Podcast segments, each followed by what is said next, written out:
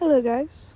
So, before I start this episode, I want to let y'all know that I am recording this in my backyard tonight. So, if you hear birds or cars or music from people, my neighbors partying in the background, that's why. Um, also, before I get into the poem for today, I wanted to explain the meaning behind the name Sacred Spiraling.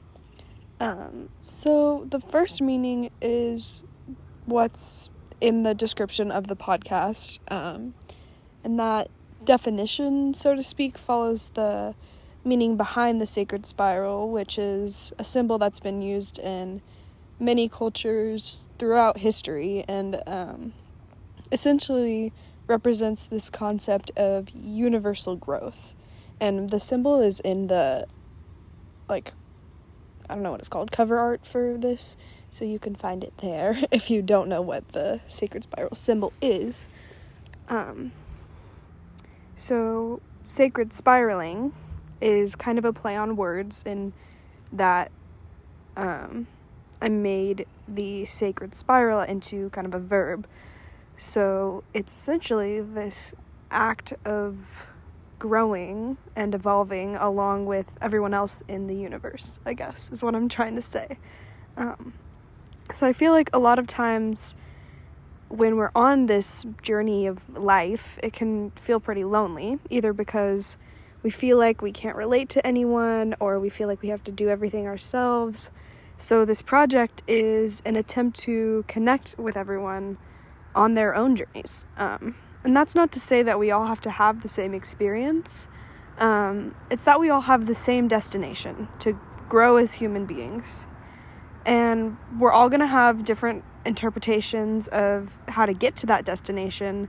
But when you recognize that you're not the only one that's going through it, you can really relate and find connection with the people around you. Um, so, yeah, that's kind of what the meaning of sacred spiraling is. So, for the poem, um, something that's been really important for me lately and kind of really my whole life um, in order to stay grounded is making sure that I spend a little bit of time outside every day, hence why I am in my backyard for today. Um, I'm trying to get better at going outside like first thing in the morning because um, it's such a great way to wake up, but I'm really consistent about being outside in the evening, like every night just going outside, um, whether it's a walk or I'm just sitting in my backyard like I am now, it's the perfect way to end my day.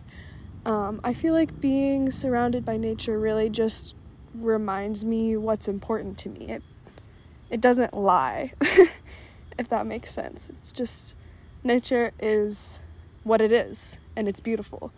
Um, and that's kind of what today's poem is about. So here we go. Um, I recently posted something on Instagram that had this poem in it, so you might have read it before, but again, you've probably never heard it. Soul calm, heart full, and body rested in this sacred place I call the mountains. Let me stay here forever in a chair by the river. After a long day's traveling, my soul and body are grateful, grateful for this sanctuary by the river.